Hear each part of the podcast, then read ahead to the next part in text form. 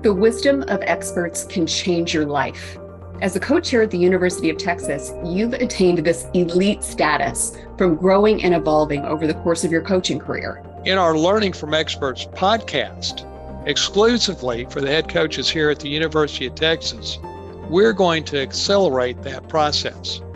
You'll hear from world class coaches, sports psychologists, and successful people. And occasionally, it's the wisdom that impacts other areas of your life, like your health or your marriage. But here's something really important to appreciate timing.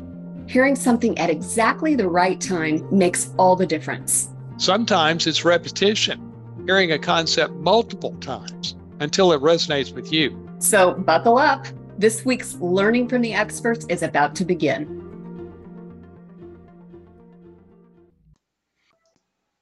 Hey, coaches, John Mitchell here.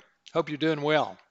So, this week we have a great interview of three time Super Bowl winning quarterback Troy Aikman.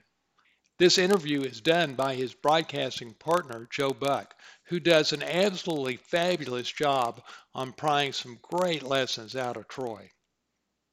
Listen for how Troy's dad shaped him as a man. He treated him as a man from the age of six years old. Also, pay attention to when Troy talks about how his career was cut short by Barry Switzer's lackadaisical approach with the Dallas Cowboys. This is back when Switzer took over as head coach from Jimmy Johnson. And finally, listen for what Troy sees as his future. Boy, it's not what you think.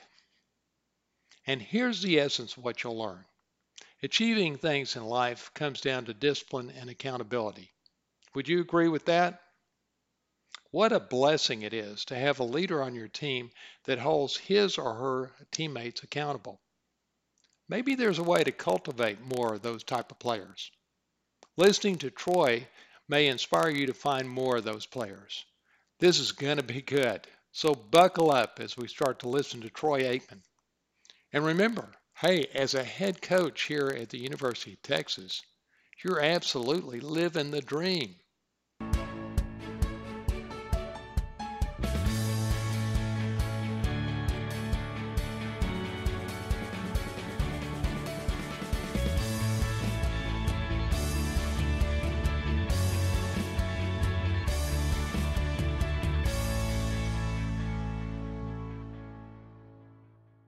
My guest tonight led his team on the field and in the process helped create one of the most renowned dynasties in the history of the NFL. After being drafted by the Dallas Cowboys as the number one pick in 1989, Troy Kenneth Aikman went from not winning a single game during his rookie season to becoming a Super Bowl MVP just four years later. It marked the beginning of an illustrious career that would garner him six Pro Bowl selections and three Super Bowl titles making him one of only four quarterbacks to ever win three or more NFL championships. But before he became the face of America's team, he wore braces on his legs until he was three years old.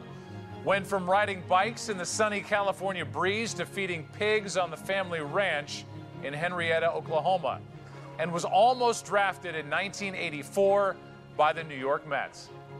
Tonight, we learn what makes this undeniable icon who he is a man who once said, Things are never as good as you think they are, or ever as bad as you think they are. Please welcome NFL Hall of Fame legend and my co pilot in the booth for the past 13 years, Troy Aikman.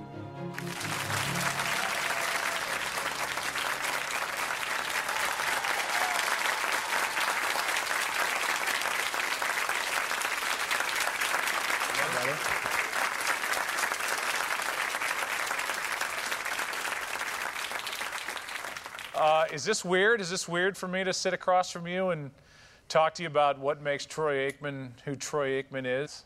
Uh, well, you know, I mean, like you said, this is what our 13th year or 14th year together, and yeah, a little weird. I feel like you know me pretty well, but you said a few things I didn't know you did know about. I, I you've you've been through a lot of obviously great moments in your life, and and some really life changing, life shaping experiences, especially as a kid. I, you know, the whole club feet, I, I was not aware of that, that, that you dealt with that as a really young boy. Yeah, I was, uh, and I don't, I really have no recollection of it myself. So I, I, was, I guess, fortunate in that sense. But yeah, I was born with club feet, uh, and fortunately for me, my parents got on it, you know, early.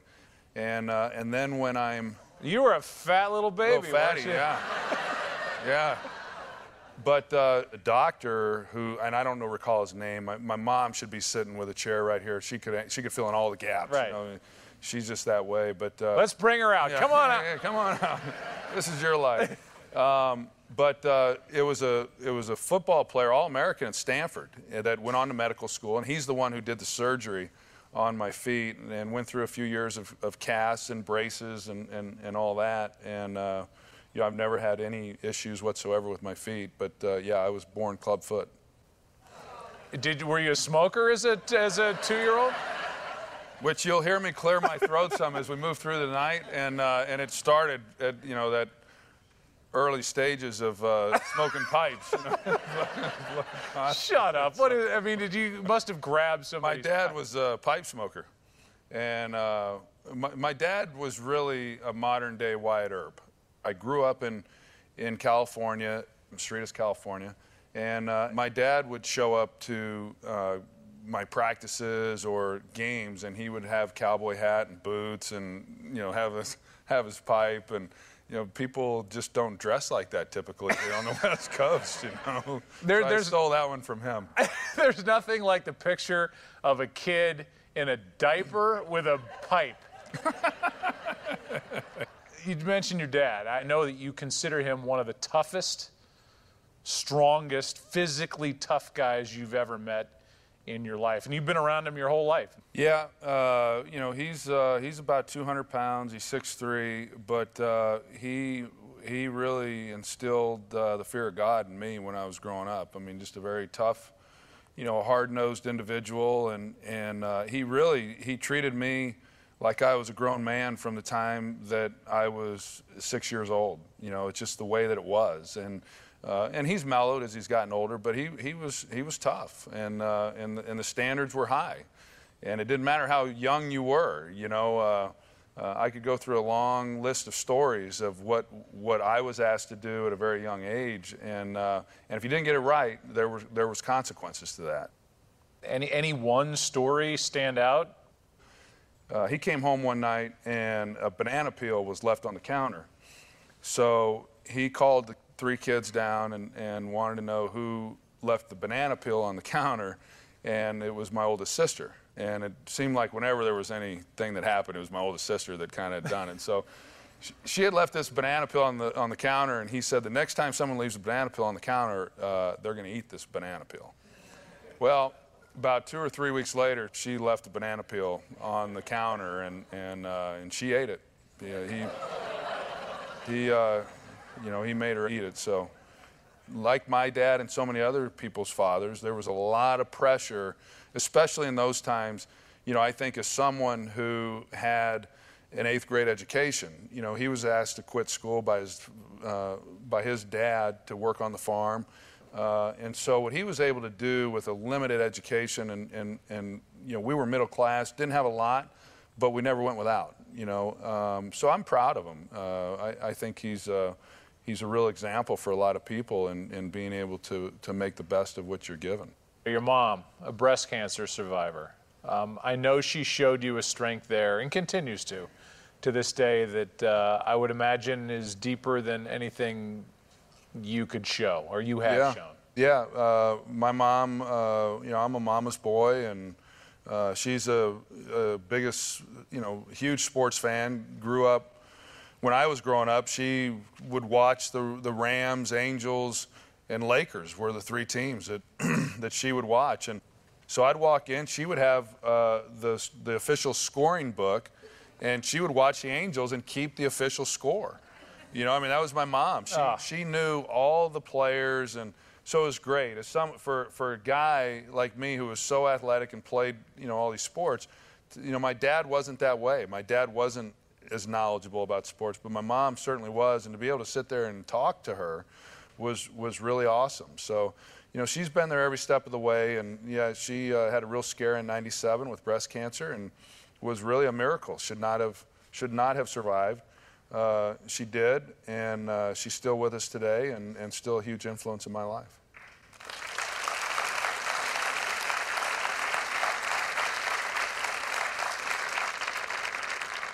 What'd you want to be when you were a kid? You know, my father, he would ask me from the time that I was uh, six years old, seven years old, what do you want to be when you grow up?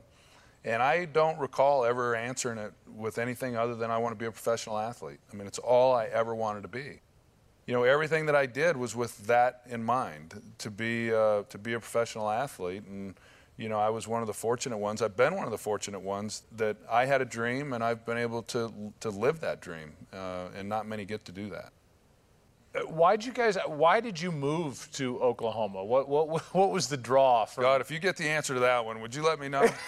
I mean, it's we. You don't know why you moved? Well, I, yeah, I do. We we uh, so early on, my father grew up in Iowa, and so he, I think, always kind of you know longed to get back to the Midwest and and the rat race of California at the time, and he was under a lot of stress and. And so, from the time I was in first grade, he talked about us moving uh, to, to Oklahoma. And it just went on every year. You know, we were going to move, and we didn't. And then finally, going into eighth grade, we, we made the move. And uh, we built our own house. My dad and he hired two carpenters. And we built the house. I was shingling the house. I was helping rock the house, and My you know God. all this stuff at 12. And uh, then you know, it was hauling hay, and and we had to get it in before the rains came in, and you know, so we would be out there, and I'm I'm, you know, ninth grade, 10th grade, and we'd be out there all night and, you know, until four or five in the morning to get it in. And so there's a lot that came with that, but it was a, it was a great, great experience for me to be in a small town where values really mean something and your word means something and everyone knows what people are doing and uh, a lot of who I am uh, and what I believe and the values I have came from those years uh, in, uh, in Oklahoma. Football comes into your life. I read, and I'm, I'm couching this because I don't know that it's true, that it was your dad that kind of wanted to see the football side of you, or is that something that, that you wanted to do on your own? Yeah, I, uh, my, my favorite sport was baseball. Um, I think had we have stayed in California, I think that's the route I would have gone. And then when we moved to Oklahoma, uh, I had decided my first year that I was not going to play football, that I was just going to play baseball and basketball. And uh, my dad pulled up. I knew it was. I knew they were signing up that summer, that day, for football, and and he pulled in, and uh, he said, "Hey," he says, uh, "You know they're signing up for football down in town." He says uh, you, you, you want to sign up, right? And I didn't, I just could, I didn't have it in me to tell him no. I just didn't. And I said, yeah, yeah, I want to sign up. And, but I always wonder, had he not have pulled in that day, I wouldn't have played. Wow. But you guys were not that great at Henryetta before you stepped under center, right? Right. They changed the divisions when we were going into my junior year, and there was a four-team division. So you only had then three division games. And we started off the year 0 and 7, right? We're 0 and 7. And now we're going into the divisional games. We lose the first divisional game. Now we're 0 and 8. And we've got two games left.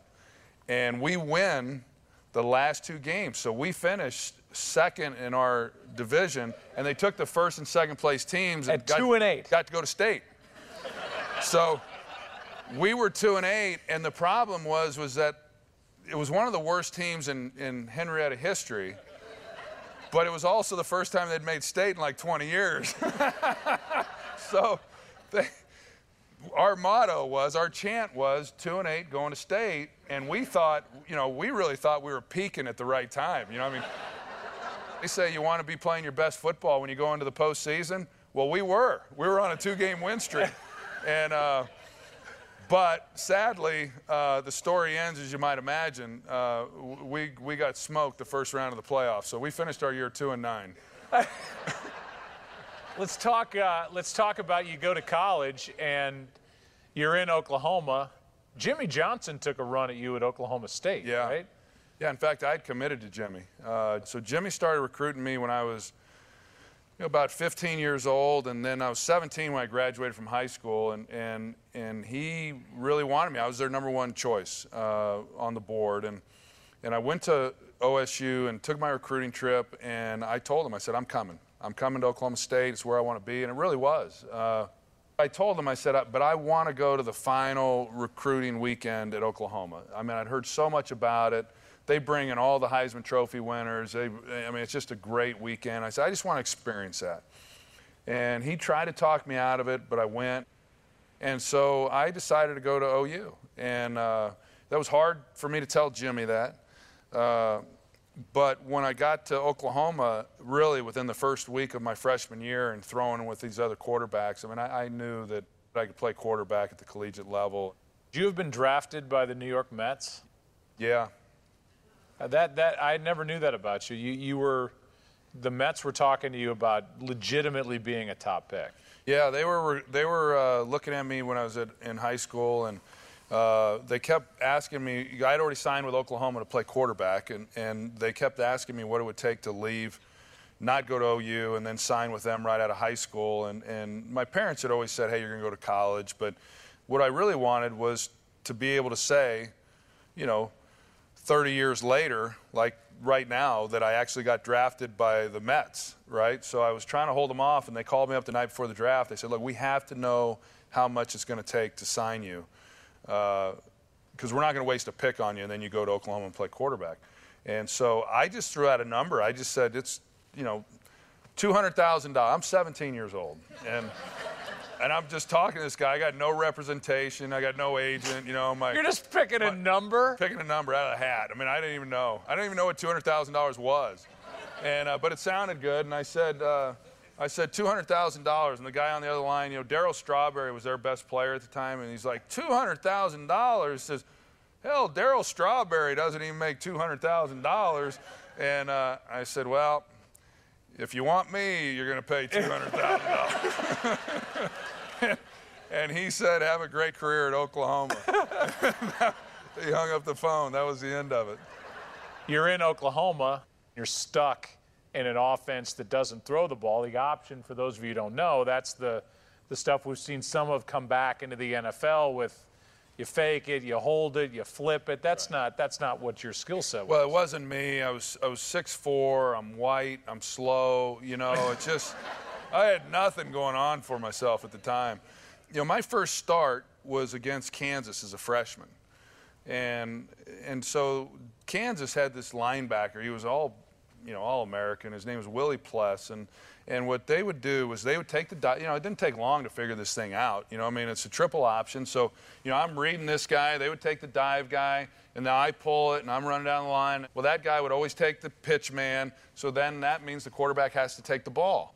So here I am running straight up and down at 6'4", and Willie Pless came off the edge every snap and just killed me in the ribs every single snap. And and that's what it was. I mean, that's that became every defense's uh, approach, and it just just wasn't uh, it wasn't for me. So I went in and met with the offensive coordinator, Jim Donnan, uh, who went on to be the head coach at Georgia. Uh, I said, you know, I'm gonna I'm gonna leave, and he says, well, we need to go down and tell Barry, and I said, okay, and so I went down to Barry's office and said, hey, coach, I've given this some thought. So I'm in there and, and I said, hey, this just isn't working out, and I, I need to go. I want to go somewhere where I can take advantage of my skills. And uh, you know, you'd like to have at least the coach maybe say, well, let's reconsider this. You know, yeah, you're a real talent. We'd hate to lose you, right? I mean, and but then you know he said, hey, okay, where, where do you want to go? You know, he, he pulls out this drawer. He pulls out this drawer and he says, uh, all right, let's go through the top passing schools in the country. We got Iowa, we got Miami you know, UCLA, they throw the ball, and he, and uh, so he was he was not trying to keep me from going. I think, I think Barry, uh, I th- I really believe that he felt when he was recruiting me that they were going to throw the ball. I really believe he thought that's what they were going to do. And it didn't work out that way, and I think he, I do think he felt bad about it. He and I have never really had this conversation, but I do think he felt bad. So when I went in and said, "Coach, you know, I need to go somewhere," he knew that. But what happened was there's Jimmy again. Jimmy was the head coach at Miami. So now he's recruiting me again at Miami. I mean, I, I can't shake this guy. So I'd just taken my UCLA recruiting trip. I'm all set then to go on my recruiting trip the next week to Miami. But I decided I don't need to go to Miami. I've already made up my mind. I'm going to UCLA. Jimmy calls me up and says, "Hey, we got your trip all planned. You know, you come in and you know, here's what you'll do." And we'll, I said, "Coach, uh, I'm sorry, but I said I'm, I'm going to UCLA," and he was he was not happy about it. You know, so now he had struck out twice, right? And you get with Terry Donahue, who. Yeah. Uh, who I know was, was a big piece of your life in, in your younger years. Yeah, he uh, is someone that has had a major impact on, on me and, and my career, but more importantly, me. You know, just the kind of guy he is. He's just a, the, the people who, who I've tended to gravitate to the most have been, you know, not only, not, not so much the most talented people or not so much the greatest coaches, even though he was, but the people who I really respect, you know, who, who represent themselves in a way that I just really respect, and, and no one does it better than this guy right here. Did you have fun in college? Did, did you did you go to the parties? Did you drink beer? Did you did you? I mean, I know you as such a such a driven guy, such a precise guy. Did you Yeah. allow yourself to have fun at UCLA? Yeah, yeah, I did. you know, I didn't drink. Uh, I didn't drink in high school. Uh, didn't uh, didn't drink at Oklahoma, and uh, what the hell's happening here, by the way? I I think I was drinking there. That's at the Hula Bowl with uh, my two college roommates uh, at UCLA. But w- but when I got to UCLA, uh, I r- had to redshirt. I had to sit out a year, and so I got time on my hands. I'm not playing, and you know, running around with a bunch of guys who have time on their hands and they're not playing. And going into the spring then of the first year that I'm at UCLA, uh, I those two guys in particular and some other offensive linemen of mine were in uh, SAE, the fraternity. So I decided that I was going to go into the you know fraternity, and when the start of spring football began, and that's when I was going to earn the job. Uh, that was also the commencement of Hell Week at SAE, right? So, you know, the first night I'm up at it's four in the morning, I'm scrubbing floors and, and going through that. You're thinking you're back home in Cerritos. I'm being called a maggot and everything else. You know, I mean, they're screaming at you and throwing God, I can't you. imagine you it's putting a- up with oh, that. And, and the guys going in with me, are they're younger. You know, they're two years younger than me, and I, I dealt with it. And uh, then one night at SA at the at the Hell Week, I, I got into a fist fight uh, with what felt like the the whole house. I mean, it was about five guys that uh, I got into it with. Five guys got on me, and I still have a scar on my nose from it. But I got busted up pretty good, and they. They, uh, they, they rubbed my face in the rug, so I got rug burns in my nose. My nose is busted, and you know, eyes aren't looking too good. And uh, I had to go to practice the next day. And I show up at practice and, uh, you know, not feeling particularly well anyway, and then looking even worse. And, and uh, I just remember the look Coach Donahue gave me. You know, he, he gave me this look like, you know, what are you doing? You know, and who are you? And, uh, and I've never been that kind of guy anyway, but it really, uh, it, it, it, it affected me. And I quit the house and I, and I got locked in on, on practices, and that was kind of, you know, I still had a great time, had a lot of fun when I was in college, but I got, I got really focused on why I was there. and that's really where it began. And that takes you through this this great run. I mean, 20 and four at UCLA. You win two bowl games. You have the success, and now now here you go. So now I'm trying to decide on an agent. When I was coming out of college, I'm in Oklahoma City having these meetings with agents, and uh, in the middle of the meetings with the agents, it's it's uh, announced that the Cowboys have sold. They had already told me. I mean, I was pretty certain I was going to be drafted by them. They had told me that I would be, but they said, "Yeah." I said, "Well, who's buying the team?" And he said, uh, "It's some oil tycoon in Arkansas, and he's going to hire Jimmy Johnson as his head coach." I said, Jimmy Johnson. And uh, so now I wanted to come to Dallas. I wanted to go to Dallas, and, and now I'm thinking, man, I, I, I, I hope he doesn't have any bad feelings about me. You know, I've turned him down twice. I hope he doesn't turn me down now. And uh, so, yeah, so he's the head coach. uh, so I'm drafted. I'm excited. You know, uh, had I knew Jimmy. He's excited. Jerry was great. He, hell, he's always excited. you know, so when you get drafted number one overall, you want to you want to come out of that and you want to feel like you were a good player. You know, you don't want to be regarded as a bust. So we go into New Orleans. Our first game of the season is at New Orleans. And we get just throttled. I mean, we lose 28 to nothing. We couldn't do anything. Couldn't get out of our way. They killed us. Couldn't move the ball. Couldn't stop. We lose 28 to nothing. The next week, we're playing at Atlanta. Jimmy calls the team up on, on Saturday's walkthrough. We go through the walkthrough. Jimmy pulls the team up. And uh, he tells us, he's, we're 0 1. We just started the year. We're 0 1. Jimmy says, Hey, let me tell you guys something. This losing shit is over. it is over. You know, tomorrow we're going out and we're going to whip their ass, you know. Well, little did he know, that winning shit was far from over. you know, we, we'd, we'd lose 14 more times before that year was over. So that was the year we were 1 in 15. That's great. Yeah. How do you plow through that? How do you how do you mentally get your your wits about you and get ready for 1990? I mean, now it's kind of all right.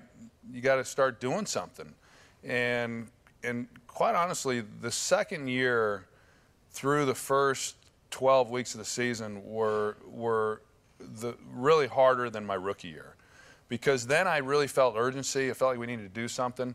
Uh, I was Joe, I was tough. I was tough on my teammates. I was tough. I, I, wasn't interested in being anyone's friend. I had great friends. I'm not saying that, but but that, and maybe it came from my dad. You know, I mean, my job as I saw it was to win.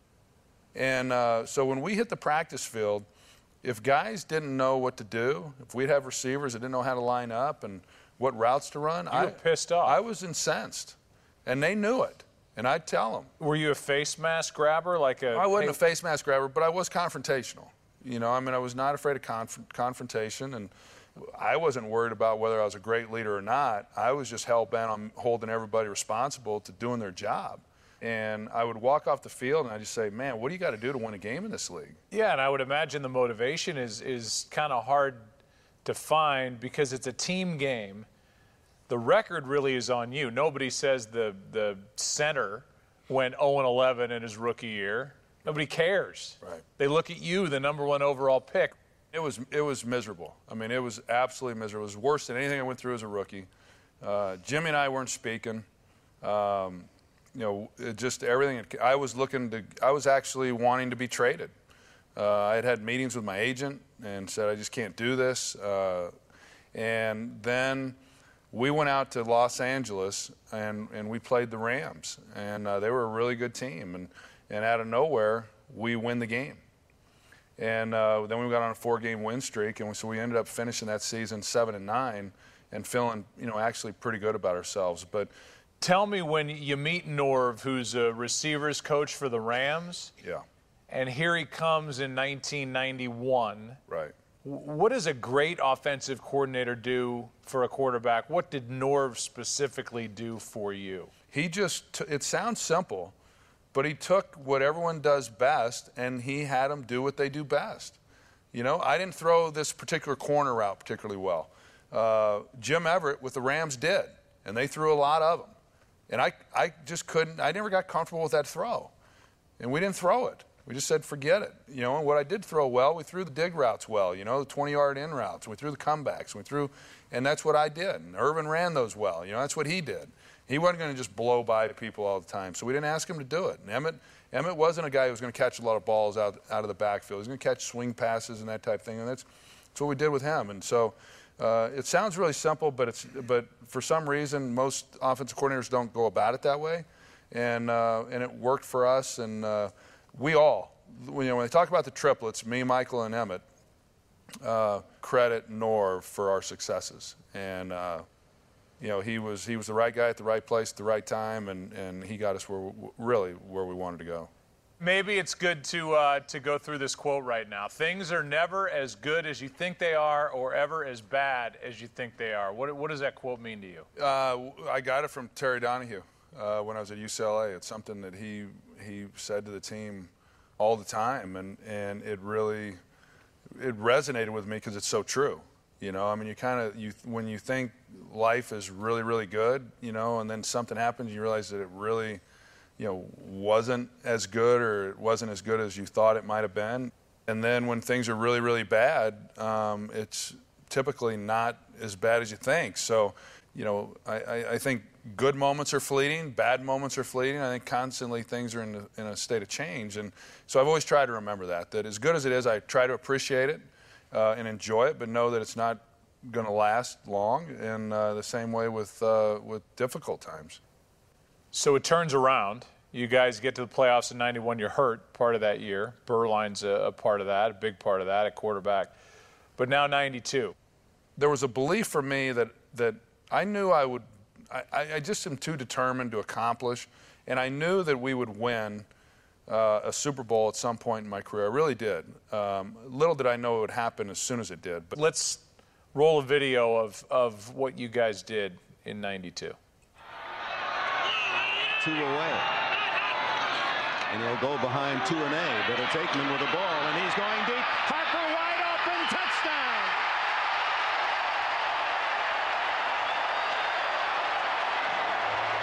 Super Bowl champions. Dallas 52, Buffalo 17. And the team now is this, you got to start talking already, Dynasty, Dallas, the 90s. What a feeling that must have been. That when after that pass, I'm going over the sidelines, and the guys on our sideline that that we were one in 15 three years earlier. We were the we were the doormat of the NFL. We were the worst team in the league. You know, people were laughing at us. And three years later, here we are on the sidelines, and we're the world champs. And to see the you know the exuberance and the excitement and the happiness and the smiles and the celebration that was taking place, and uh, with a number of guys that were told that we would never win as long as they were playing on our team. So it was a really, really great moment. And that, that honestly is what you know, I, don't, I know the plays, I remember all the plays, but, but that picture when I was going off the field and seeing that, uh, that's, that's really, that embodies what, what winning that Super Bowl meant. Can you describe to, to this, this audience here or those watching at home what Jimmy Johnson was as a head coach? Because I think now you see Jimmy Johnson on TV. You and I laugh about it in the booth when we're watching the pregame show on Fox, and he's got a dog bowl and a dog collar and he's laughing and he's joking around. He was as hard nosed and hard assed a coach as you could find. You can't get any you can't get any worse than him. He was. Uh, he was. Uh, he was really, really tough, and he had his way of doing things, and that's the way it was going to be. Um, you know, uh, he would cut guys. I think he was. You know, Jimmy was a psychology major at, at Arkansas and he really believed and believes that he can he can you know like almost that he's the puppeteer that he can make people do what he wants them to do and i think he does have a great way about him in terms of how to hit people's buttons and how to motivate them and so i've been around i've been around a lot of coaches you know a lot of good coaches and what jimmy's strength was as a coach i think was that there would be a safety for instance that was a good player not a great player but a good player and jimmy in a team meeting would say hey you know, so and so. You're, you're, you're the best safety I've ever seen. You're better than anybody I've ever coached, you know? And uh, this week, you're going to be lined up against so and so, and you're going to you're going to whip his butt. You know, you're going to cover. And that guy, I would watch it. This guy who who was just kind of going through the motions, all of a sudden, you know what? We'd go out to practice. He's got his chest out. He's feeling good about himself. You know. And Jimmy's philosophy was always coach the player to be what you want him to be, and not what he is and it really is a, is a, is a good philosophy in life. You know, I mean, treat people or encourage people to what you want them to be instead of maybe, you know, keeping them where they are. And, and I thought he was really, really great at that. Because now you guys are world champions. How do you keep the motivation? Do you sense that – that any of that is starting to deteriorate the, the will to win? Uh, well, it, it, things were were different. I mean, you definitely sense that. I mean, you go in then to the start of the year and you realize you're a good team. You know, right? You know you're a good team, but yeah, there's guys who are in contracts that, that think they were the reason, not that they weren't, but everyone then is elevated in terms of what they feel their, their value or what their worth was. It becomes hard. It becomes hard for every team then to keep those guys. And, and we lost over the years, we lost a lot of guys. But, you know, people ask me, hey, how come, the, how come so few teams win back to back Super Bowls? And, and I always say, because it's so hard to win one. You know, it's just hard to win. It's hard to win the first one, you know, and so to try to do it again, I mean, it's just, uh, it's, it's very difficult to do. Let's watch. Smith. Touchdown. This is where Jimmy Johnson and Jerry Jones are going to be dangerous together. These guys like coming to the Super Bowl. They want to continue this run. 30 to 13 Dallas. The Dallas dynasty is real. You win in 92, you win in 93. Nobody's won three Super Bowls in a row, and all of a sudden Jimmy Johnson's gone. I, I know that, that you will forever, for the rest of your life, think what could have been if, if Jimmy Johnson and Jerry Jones could have coexisted. Yeah, I think, uh, I, I think they were, you know, they were young, they were brash, they were confident guys, and I think both of them thought that they could do it, you know, again and do it under their terms. And, and they realized that what they had was something that was really special. And that's hard to get.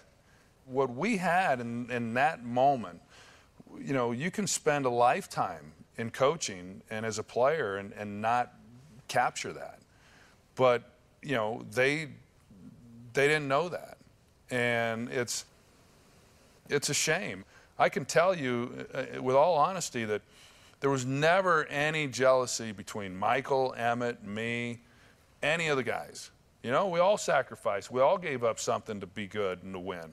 But the two guys leading the organization, they didn't, and they couldn't. And yet they were the ones telling us that's what we needed to do. And so that's the, that's the part that really bothers me, and uh, it should never have happened. And I think that, you know, people ask, hey, if, if Jimmy had stayed, how, how, how many more Super Bowls would you have won? And I don't know maybe no more, you know, maybe a lot more. I don't know. But what I do know is that we would have been really good for a long time, you know, because he has such a great eye for talent and he had a great way of preparing a team that we would have been knocking on the door every year, just like New England is. So when people talk about like Tom Brady and Bill Belichick, I say Bill Belichick, there's no question that he benefits by having a quarterback like Tom Brady, right? But Tom Brady benefits. He's got a head coach that doesn't want to do anything other than coach, and a great one. You know, Jimmy wanted to go fishing. You know, I mean, if Jimmy had wanted, if Jimmy had wanted to coach and had nothing else in his life like Bill Belichick, I would have been regarded much differently than I am now, and uh, and Emmitt would have, and Michael, we all would have. We would have, we would have been big winners for a lot longer period. Wait a minute. Whoa, whoa, whoa. That, wow you, don't feel like you're regarded? No, I'm, I, I feel that within the game of football that I'm highly respected. And that's all I ever wanted. Um, but had, had Jimmy have stayed, you know, those numbers that maybe they say, ah, you know, not that big a deal, um, would have looked differently. You know, whether that means, okay, well, instead of three, you maybe won five, or instead of four NFC championships, you were in seven you know, whatever it might have been, I don't know. But uh, I, I know that we would have won at a much more consistent rate than we did after he left. Shortly after dealing with Jimmy Johnson leaving, I know you were going through something else that was difficult for you and your family. The Oklahoma City bombing. Uh, your sister was a nurse at St. Anthony Hospital there? Yeah. Would, would, a, a picture like this and then the devastation that that created, and, and your sister being there front and center. Uh, what does that picture bring back for you? Um, hmm.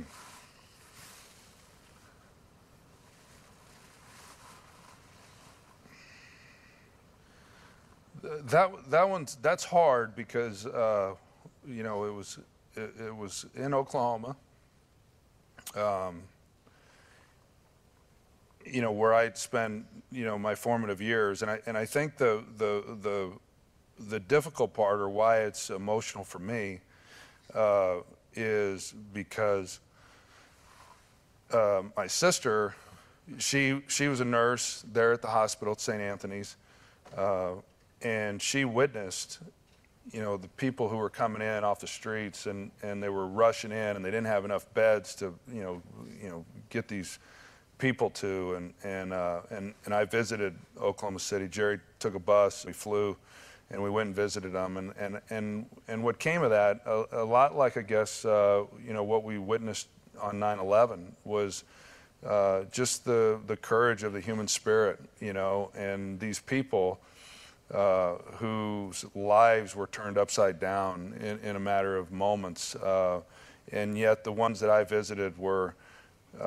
Uh, it was amazing how positive and how upbeat they were, and they weren't, you know, uh, they weren't angry, and you know, and it was it was really remarkable. Um, and my sister, after the bombing, my sister now runs, she's the CEO of St. Anthony's. She now runs the entire hospital. And uh, when we went back uh, and had a, had, a, had a charity softball game to raise money for the victims, and uh, Roy Firestone was there, and we, he wanted to sit down and do an interview with me, and he wanted to do an interview with my sister.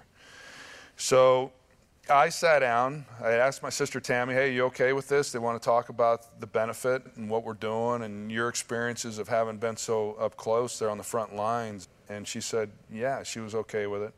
So I spoke, and, you know, I guess the, the emotion for me comes from having been with the victims, but also just seeing her. She, she, she couldn't talk that day. Um, she didn't do the interview. She tried to, and um, uh, I've I've tried uh, to talk to her about it, and she just can't. So, um, you know, the heroes, the people that we refer to as heroes, and uh, you know, football players or athletes, actors, whatever. Uh, you know, the heroes are the ones in moments of crisis that that that really, you know, put it on the line. So.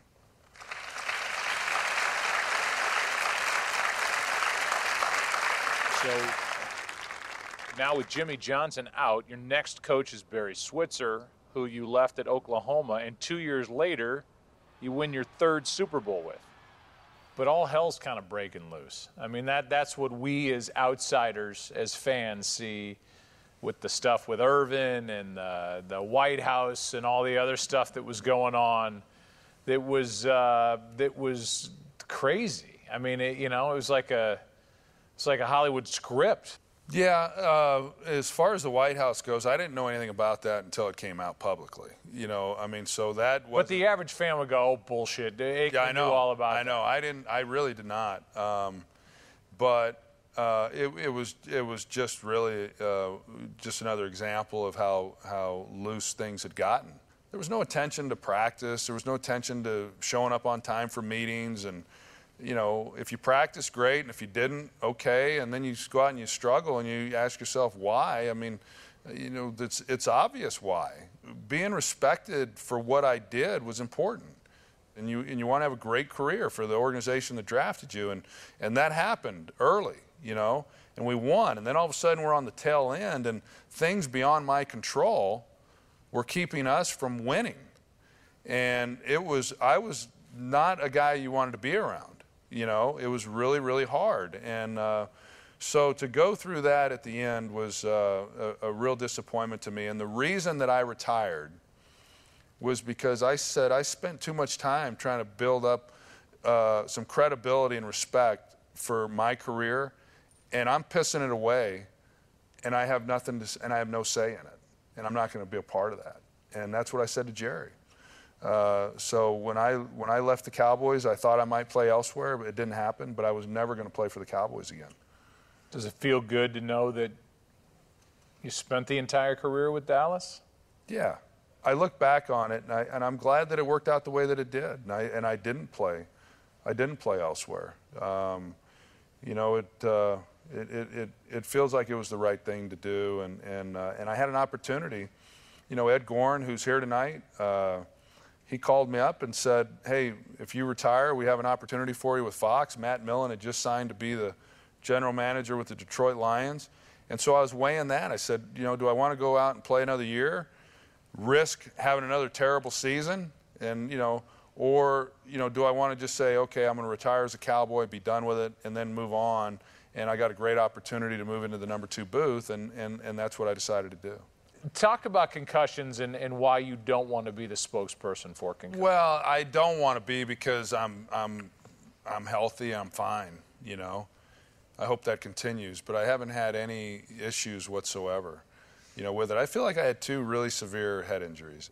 First one that I had, the first big one I had was my rookie year against the Arizona Cardinals. I got knocked out cold for 10 minutes. Uh, I have uh, don't don't remember uh, the pass or what took place, and uh, had you know blood coming from my ear uh, for a week after the game, uh, and I never missed the, the, following game until my last season uh, after any head injury. Um, so that was the first really significant one. Had no head injuries uh, in college or in high school, and then the, the really most severe one was the NFC Championship game in '93, which I still have no recollection of even having played in that game, and I got knocked out in the uh, in the third quarter. So I have amnesia from that game. I spent the night in the hospital.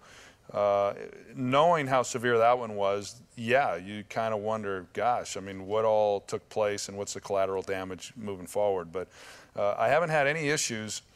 I think the job that we do uh, helps confirm, in my opinion, you know, when you're able to recall numbers and names and have to do it pretty quickly. Uh, maybe that helps. I don't know, but it certainly reminds me that okay, you're doing okay. Uh, even though I occasionally call Randall Cobb Reggie Cobb. Shut uh, up. You're a moron for that, by the way. You put that in your head before we do a game. I know. I know. But so, anyway, whenever, whenever, uh, whenever they want to talk about head injury, it's me and Steve Young. And Steve retired because he's doing okay too. He's doing great. He's doing great.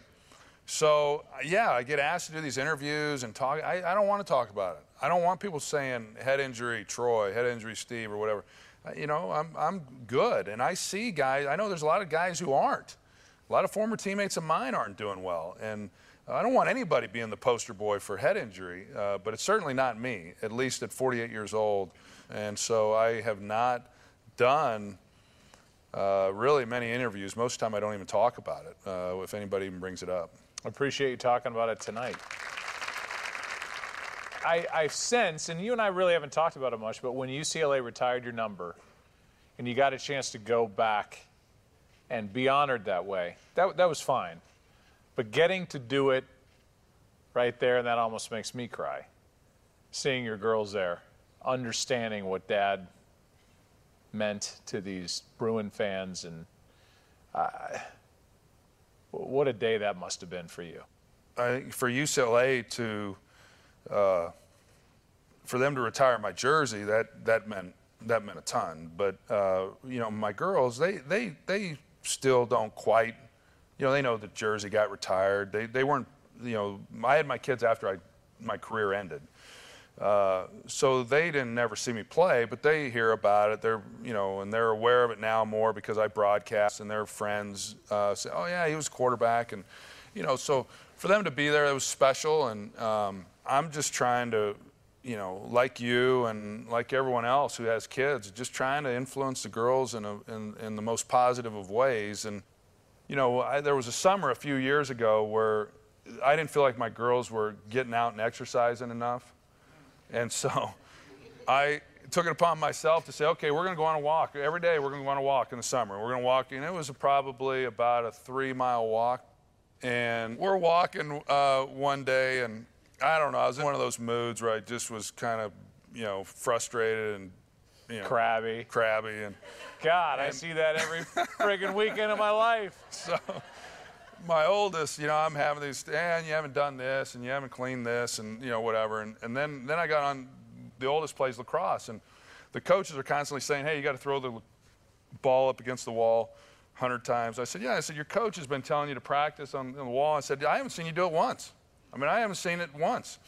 And as I'm walking, I, you just feel like there's, a, there's no one walking but alongside you anymore.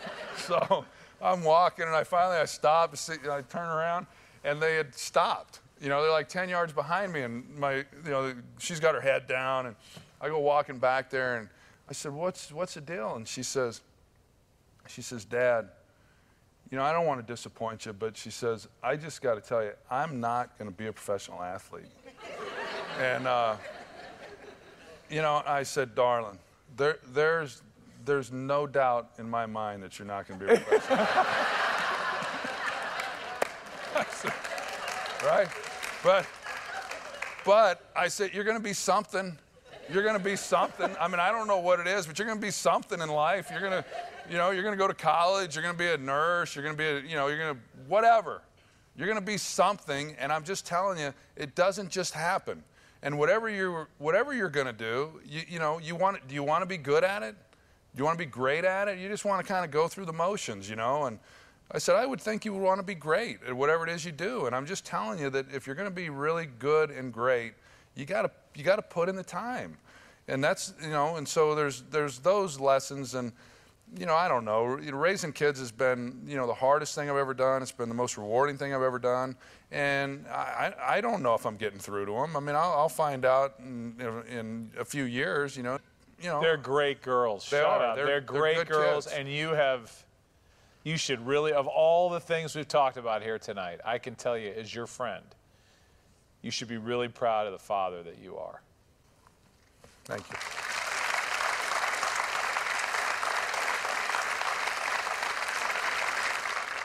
Do you look back, any regrets, and anything in your career that uh, that you didn't get done? No, I really don't. Um, the one uh, thing that I was told uh, by I've mentioned his name now a few times in this since I've been out here is, is Norv Turner. Right, so I'm out there and I'm playing and I throw two interceptions, three interceptions, we lose the game, and and Norv uh, on Monday morning I'd go in there and he'd say, you know, he says sometimes you, you, we have to take a step back and realize that these are the jobs we always dreamed of having you know, sometimes you need somebody to be able to remind you that, you know, you're doing something that you always wanted to do.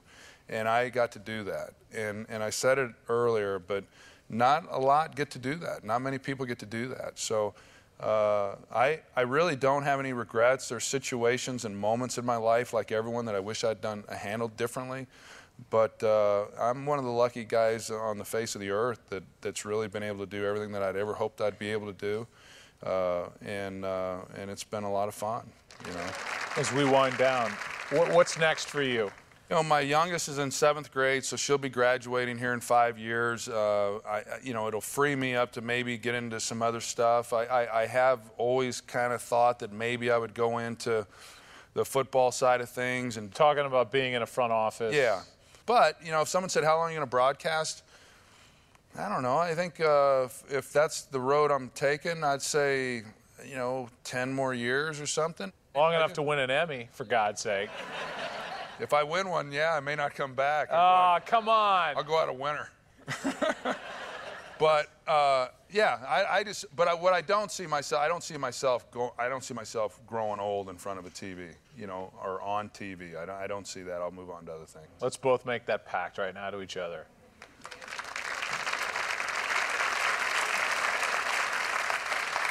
This is how we end it. You don't know this, you're a fresh audience. This is how we end it. Five fun questions that I have not written. I want you to remember that part. You got that part? I've not it. written this? Got it. I've not seen them. I'm assuming I'm answering the questions. Yes. Would you rather look like a baby for the rest of your life or talk like a baby for the rest of your life? Uh, I would rather look like a baby. But talk like Troy Aikman as a 48 year old. Yeah. Yeah. Maybe we can flash back that picture of you in a diaper with a pipe. there he is. And Out of that mouth comes, I want to tell you about winning, kids.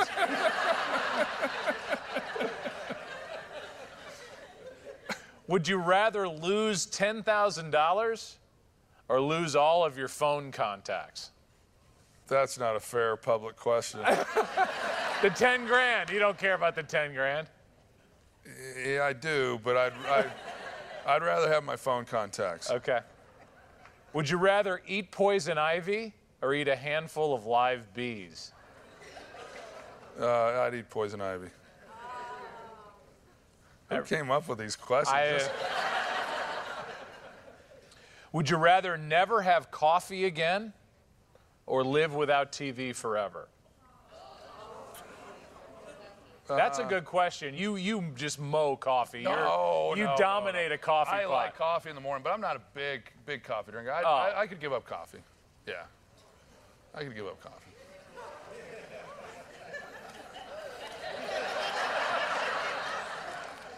Would you rather have shoe horns for hands or bed springs for feet? I, you know, I guess I'd go what bed springs for feet. huh? You could have run the wishbone with bed springs for feet. Yeah, I wouldn't be here doing this interview. I guess No. if that had happened. No. I guess by way of closing this out, I, I would uh, I would say thank you. It's fun and a little bit intimidating to interview a good friend, and, and I I thank you for your honesty and uh, your openness. Thank you. This guy is one of the greatest guys that I've had the pleasure of getting to know. Uh, immensely talented. Gets tired of me saying that, and and, No, no, and I. not at all. and an amazing dad in his own right. He's been a great example for me in that regard. And, and hey, thank all of you. It's been a long night. Appreciate y'all coming. Troy Aikman, ladies and gentlemen. Coaches, that was so enlightening. I hope you found it beneficial to you. So let me share with you three takeaways just to think about. So here's the first one Troy's background. He was tough because of his dad. His dad treated him like a man from the age of six years old, not as a kid. And there are always consequences from his dad if he didn't do what he was supposed to do. But oddly enough, his mom was a big sports fan in the family. And Troy knew that he wanted to be a professional athlete at the age of six. And from that early age, Troy was always very value oriented. That came from growing up in a small town in Oklahoma where values are important. And here's a second takeaway Troy's NFL career was cut short by Barry Switzer's approach with the Dallas Cowboys. When Barry Switzer took over as head coach of the Dallas Cowboys after Jimmy Johnson left, boy, it was a nightmare. Switzer was very lax in how he ran the team. And that put the responsibility on Troy to be the disciplinarian. But Troy found that tremendously frustrating, so much so that Troy asked to be traded. And in the end, Switzer's approach caused Aikman's career to be shorter by probably five or six years than it otherwise would have been. And here's the third takeaway Troy's future. Likely it's in an NFL front office. Troy doesn't see himself doing broadcasting the rest of his life. He envisions taking all he has learned about football and being an executive in the front office of an NFL team. And coaches, here's the action step from this week. From this interview, you can appreciate how great a leader Troy was. He demanded excellence from his teammates, and he was confrontational. What a blessing that is for a coach. So here's a question to think about Who on your team has the internal constitution to be that kind of leader for your team? Maybe you can bring that out in a particular player with a little coaching and guidance. And using Troy Aikman as an example might be worth thinking about as you recruit players into your program. Well, until next time, hook 'em.